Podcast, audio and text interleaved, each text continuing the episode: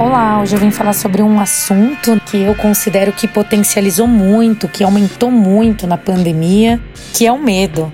Vocês já pararam para pensar quantas possíveis relações foram descartadas por alguma razão? Seja ela subjetiva, fantasiada, boicotada, por esse medo.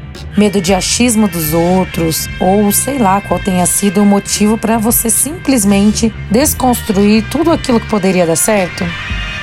Às vezes a gente acaba não se dando conta por medo desses conhecidos, amigos, familiares, o que eles possam falar. Medo de frustração, receios desse envolvimento, ansiedade.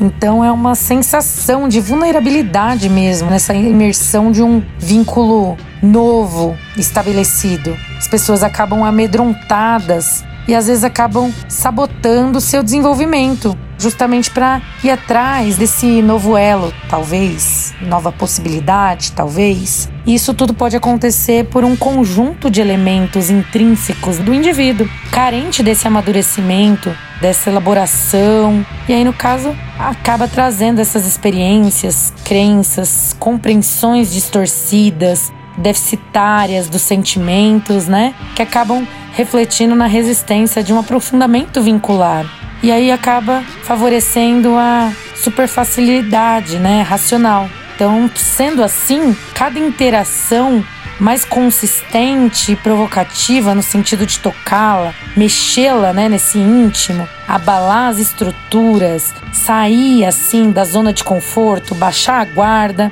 acabam mobilizando né, as emoções mais submersas, afastando assim qualquer ameaça dessa vivência, dessa experiência que pode parecer perigosa, arriscada e traiçoeira. Às vezes me perguntam, né?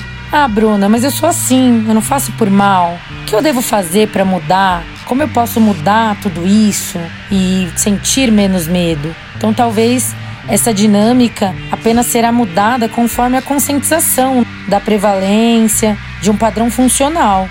Então, ou seja, talvez é uma reformulação, enfrentamento, uma reciclagem, flexibilidade das nossas ideias, né, que às vezes já são mais enraizadas, já são estabelecidas, e uma releitura, talvez, dos conceitos que são cristalizados, internalizados na gente. O exercício de ressignificar aspectos que são relevantes na nossa história. Às vezes acabamos nos deixando levar e perdendo coisas importantes, né? Então você já se perguntou até onde, né? Seu medo de sentir já mandou quantas pessoas embora? Quantas situações embora? Quantas oportunidades?